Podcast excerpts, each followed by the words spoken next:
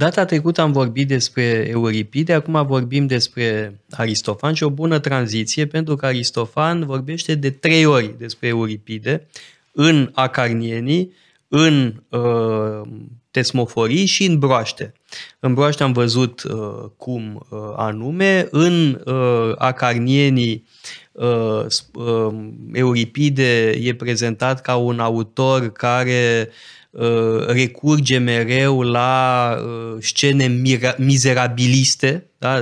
Doar la Euripide poți găsi un costum pentru a înfățișa maxima mizerie și sărăcie. Da? În Tesmoforii, femeile ateniene îl acuză pe Euripide de misoginism, iar în Broaștele, cum spuneam, Dionisos asistă la disputa dintre Eschil și Euripide și îl declară câștigător pe Eschil. Da? De, de trei ori apare Euripide la Aristofan, așa cum apar și alte celebrități ale vremii. Aș spune că mai mult, numai că Euripide apare de trei ori, dar însăși stilul lui Euripide este imitat, sigur, parodiat de Aristofan. Deci influența este foarte profundă. Aproape că n-am fi putut să-l avem pe Aristofan fără să-l fi avut mai întâi pe Euripide. Apare Socrate, apare Cleon, Cleon, care e o figură atât de importantă în politica ateniană. Este un, un teatru de actualitate. Comedia lui Aristofan e o comedie politică. Și totodată, trebuie spus, o, un fel de comedie foarte porcoasă. De comedia da. veche. Comedia veche, comedie. Da? Este o comedie porcoasă și uh, politică uh, în același timp. Uh, și de-aia e foarte greu de tradus. Da? E extrem de dificil să traduci uh, grosolăniile lui Aristofan. Pentru că Aristofan. Tragediile totuși fac recurs la un vocabular universal, la noțiuni universale despre natura umană. Pentru că în comediile, sigur, vorbesc despre natura umană, dar vorbești despre contextul specific. De asta uneori e foarte greu să prinzi glumele.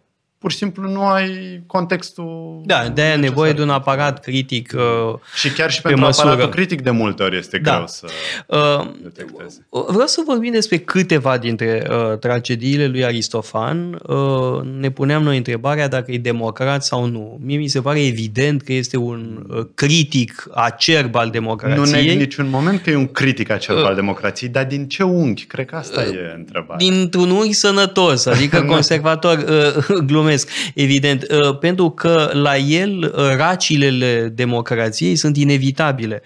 Mă gândesc la Cavalerii. Cavalerii este o descriere nemuritoare a racilelor democrației. Demagogia este prezentată în chip nemuritor în Cavalerii. Se spune mereu la noi că Ion Luca Caragiale este actual. Mie nu mi se pare deloc că ar fi actual, pentru că nu e vorba de șpagă, nu e vorba de coruperea electoratului, nu e vorba de așa ceva. E o lume idilică în comparație cu lumea românească actuală. Dacă vrem cu adevărat o descriere a racilelor democrației valabilă și acum, trebuie să mergem la Aristofan, pentru că acolo Demos este un bătrânel pe care îl doare puțin spatele, n-aude prea bine, nu vede prea bine, dar îi plac cadourile. Demos fiind poporul. Deci poporul însuși este ridiculizat. Poporul însuși este un personaj comic. Și trebuie să ne imaginăm situația. Poporul atenian asistă la această uh, miștocăreală la adresa lui. Uh, Aristofan îl pune pe uh, scenă pe uh, Demos în fața Demosului atenian. Asta mi se pare extraordinar. Și asta spune poate multe despre uh, Atena, uh, despre maturitatea uh, publicului atenian care râdea uh, de sine însuși în ultima instanță. În fond, Aristofan râde de ceea ce este curent. Democrație, pentru că ăsta e sistemul pe care îl aveau. Eu cred că ar fi râs și de oligarhi, dacă Fără ar fi râs de oligarhie. Bun, asta dacă nu-i făceau felul rapid.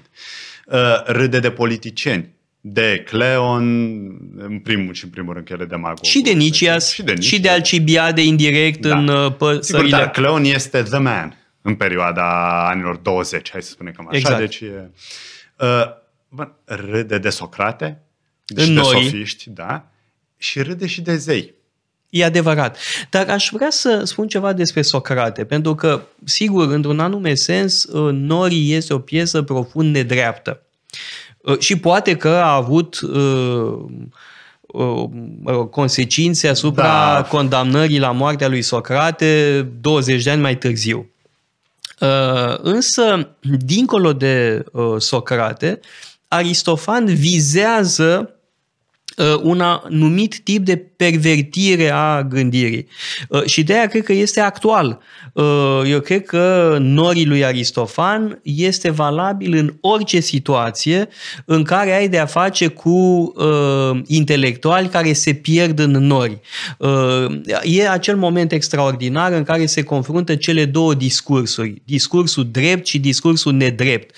Discursul nedrept este de fapt perversiunea intelectuală. Iar perversiunea Perversiunea intelectuală are multiple forme în decursul uh, istoriei. Da? În secolul douăzeci am văzut nenumărate forme de perversiune Dacă intelectuală și acum avem suficient. tot felul de forme, de toate orientările de-al minteri. Uh, ori uh, Norii lui Aristofan uh, sunt uh, cel mai bun antidot împotriva perversiunii intelectuale, care este un rău foarte răspândit. Acel discurs nedrept uh, are, cum spuneam, mult multiple uh, încarnări. Uh, da, e, uite, mi-aduc aminte de, acum de uh, piesa asta lui Aristofan. Până la urmă, de unde începe? Cineva nu vrea să-și plătească datoriile. Asta e o treabă banală. Dar, bun, și până la urmă va plăti un preț pentru chestia asta, o să iasă pe nas. Dar poate că nu e adevărat în Norii, dar în alte comedii, eroul principal al lui Aristofan uh, e cineva care e egoist la început. Pleacă la drum cu intenții destul de meschine și de mărunte. E mânat decât un impuls nu foarte onorabil, dar ajunge până la urmă să fie un fel de salvator, să rezolve problema. Uh, mă gândesc că la Broaștele, că am tot invocat. Dar acolo eroul principal este Dionisos. Zeul Dionisos care e cam laș. E față de Heracle, cu care este comparat, Dionisos uh, iese prost. Uh, Dar până la urmă, el aduce înapoi poetul care poate să salveze Atena. Își face un mare bine cetății, chiar dacă el e în, e în pămpălău. E tipic, cred, pentru misiunea comediei, așa cum o vede Aristofan. Sigur că ne batem joc de tot, sigur că nimeni nu scapă. Sigur că cei care sunt vizați trebuie să stea acolo în teatru și să înghită toate miștourile. Dar până la urmă, comedia construiește ceva. Comedia zidește și ar trebui să zidească virtute cetățenească. De asta mă gândesc că Aristofan sigur critică democrația, fără doar și poate. Dar scrie comedie pentru că vrea să o repare. Pentru că vrea să îndrepte democrația și cum? Aducându-l înapoi pe Eschil. Eschil, cel care, nu numai că a scris tragedia da, așa, dar da, și luptați contra Persia. Da, asta o întoarcere la uh, the good old times, la vremurile bune de demult. Pentru că Aristofan este un tradiționalist și un conservator. El critică modele intelectuale, el critică deriva democrației radicale. Vezi, cred că ai dreptate aici, dar atunci ce facem cu critica zeilor? Și aici mă gândesc la altă comedie de-a lui Aristofan și anume Păsările. Cred că acolo vedem cel mai bine. Sigur, mai sunt Pacea, Avuția, dar avem și acolo critici importante. Dar în Păsările îl avem pe un uh, tip foarte abil, pe Peisetairos, care le convinge pe păsări să devină zei. Le manipulează, de fapt le vinde gogoși. Reușesc păsările să-l învingă pe Zeus și Zeus renunță Eu la atributele mai sale. Mai degrabă un fel de dezangajare a zeilor. Uh, un fel de uh, la cât de tâmpită este um, uh, umanitatea, zeii ce să mai facă? Zeus renunță la suveranitate. Da, la pentru autoritate. Că s-a săturat să se ocupe de niște Bun, idioți. Dar Zeus nu-și făcea treaba, adică Peisetairos pleacă din Atena. Da, eu văd mai degrabă o critică a oamenilor. Uh, Bun, decât... dar dacă zeii n-aduc nimic bun, atunci la dar ce nu, mai sunt bun ei ca zei? Nu că n-aduc nimic bun, se retrag. Da, e un fel de retragere a zeilor în fața unei realități uh, umane uh, Adică dezolante. Îi lasă pe uh, oameni să fie conduși de război, de intrigi, de ură, de litigație, de procese da, absurde. Că pentru asta că e Aristofan arată uh, nebunia uh, și prostia omenească. Uh, de pildă uh, Lisistrata, da? Probabil cea mai faimoasă uh, piesă a lui Aristofan, în care ce se întâmplă? Uh, femeile salvează lumea greacă provocând o grevă sexuală. Făcând grevă sexuală, asta ce înseamnă? Că bărbații sunt atât de idioți să se lupte de atâția ani de zile, încât doar bunul simț feminin mai poate salva situația. La fel în Adunarea femeilor. Dar avem aceste comedii în care Aristofan imaginează o răsturnare a ierarhiilor tradiționale și ideea este de a critica ce se întâmplă imaginând ceva absurd. Da? Imaginezi sfârșitul războiului ca rezultat al unei greve sexuale feminine. Imaginezi ce s-ar întâmpla dacă femeile ar prelua conducerea peste deci, tot în lumea greacă. Avem o inversare, zei ne-au părăsit, pleacă. Sigur, Aristofan nu e ateu, nu e prea mult spus. Dar sub nicio formă. Deci nu? O critică importantă a zeilor. Bun, și eu n-aș spune că e o critică a zeilor. Eu cred că este același tip de răsturnare. Da, același tip de răsturnare. Uh, da, dar răsturnarea uh, este o răsturnare comică. Uh, nu trebuie luată uh, ad litera. Este o răsturnare în care, de fapt, zeii abandonează, mă rog, lupta. Da, dar nu toți zeii. Zeus, cel care trebuie da. să ocupe de dreptate, că în pacea, zeița păcii e bine mersi și când ea domnește, lucrurile sunt în regulă. În bogăția, avuția, la Pluto, acolo când în zeul bogăției domnește în locul lui Zeus, lucrurile merg bine. Doar că Zeus este cam incompetent. Asta e impresia pe care o avem. În fond, Prometeu, cum se ascunde de Zeus? Mi se pare că e vorba... un parasol. Nu, mie mi se pare că este o uh, răsturnare uh, de situație care, de fapt, nu, lucrurile nu merg bine cu Plutos uh, la putere. Uh, lucrurile nu merg bine cu, uh, de fapt, cu păsările care se substituie. Cu pacea. Uh, însă, oricum e mai bine decât cu Zeus. Însă uh, e vorba de o dezangajare care, de fapt, denunță modul în care decurg lucrurile uh, acum. Uh, Zeus, uh, de fapt, uh, își, cum să spun, renunță să mai exercite puterea, mă rog, în uh, păsările, în Plutos, adică avuția, uh, însă e vorba, repede, de o dezangajare care nu îl pune pe el sub semnul întrebării, ci arată cât de tâmpită e umanitatea. Da. Rămân totuși la ideea că dacă z- asta e, până la urmă, fișa postului pentru Zeus. Să se ocupe de oameni. Adică ei nu, el nu poate aștepta să-i se aducă sacrificii. Eu am impresia că tu uiți că e vorba de comedie. Da, da, nu poate nu, să se aștepte. Nu, nu, e foarte important. Să-i se aducă sacrificii da, când el nu dă nimic da, înapoi. Da, genul ăsta de logică nu funcționează deloc pentru o comedie. E vorba de o comedie da. în care ai o răsturnare de situație. Răsturnarea de situație este de tip comic. Nu stai să spui, a, înseamnă că Zeus n-are nicio putere, înseamnă că Zeus este inutil, deci nu, avem o critică a zeilor. Nu, nu, nu e ridicol. El se dezangajează, provoacă această răsturnare de situație, dar de fapt ținta miștoului nu sunt zei, ci oamenii sunt ținta miștoului. Și atunci când Zeus trimite mesageri în păsările și mesageria nu sunt în stare de nimic, nici măcar să înțeleagă ei între ei. Nu este o critică a zeilor, Poseidon, Heracle. Nu, nu, nu este o critică a zeilor, este o critică a oamenilor care nu merită. Mi se pare că vrei să-l faci prea conservator. Păi nu, dar este. În, într-un sens în care el Dar el nu însuși o spune. O spune expressis verbis în Norii. Avem cele două discursuri. Discursul vechi este discursul bun, cel drept. Vocea bunului simț este întotdeauna vocea tradiției la Aristofan. Numai că... că această tradiție uneori e ridicolă, excesul de tradiționalism, evident că da. Însă, repet, eu nu cred că trebuie să uităm că e vorba de un uh, autor comic uh, și nu trebuie totul luat prea în serios. Totul e cum grano salis la el. Bineînțeles, numai că răsturnarea în sine, care este evident mor de râs când citești sau când vezi uh, reprezentat pe Aristofan, tocmai răsturnarea asta spune de fapt unde se află virtutea. Nu se află la zei, care ar trebui să fie primii. Nu se află la bărbați, cum foarte bine ai spus. De fapt, se află la femei.